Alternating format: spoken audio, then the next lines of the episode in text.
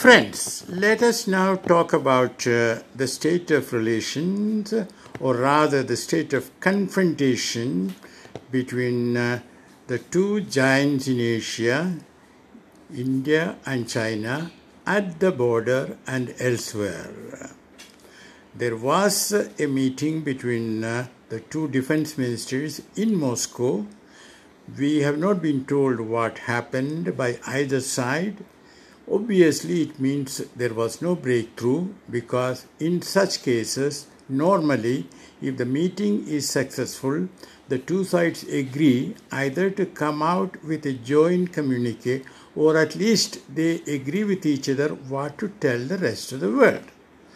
So, we do not think that there was any breakthrough, but was there any progress at all? Short of a breakthrough, we have to wait. Recently, India has uh, banned more Chinese apps. India has also thrown out some of the Chinese companies from some tenders. Intention of India is that is to give a message to China that listen, you cannot be difficult with us, you cannot be aggressive at the border and expect to have business as usual. That is an important message. But has China got it? We don't know, but I personally doubt it. I'll tell you why.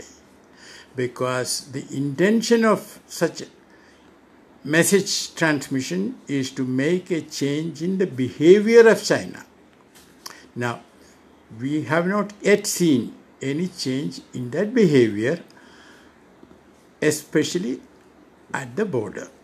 The Chinese have uh, in the recent days recent days become more aggressive and it appears that it is their intention to keep up the level of confrontation through the approaching winter, imposing a heavy cost on India at a lower cost for China. So that seems to be their intention as of now. Another thing we have to understand is that India recently sent its ships towards the South China Sea and China has come out with a response saying that it would, uh, what did it say? It would blow up those ships. I mean, something very aggressive, it has said. Well, uh, obviously, there is escalation not only at the border but elsewhere too. So, where is it going to take us? Is there an economic cost which India can uh, India can uh, economic cost which India can impose on China? I personally do not think so. Of course, uh, uh, India can impose some pain, but it will not be much. When you look at, uh, you know, the rather um, small percentage of uh, from India in China's overall global imports.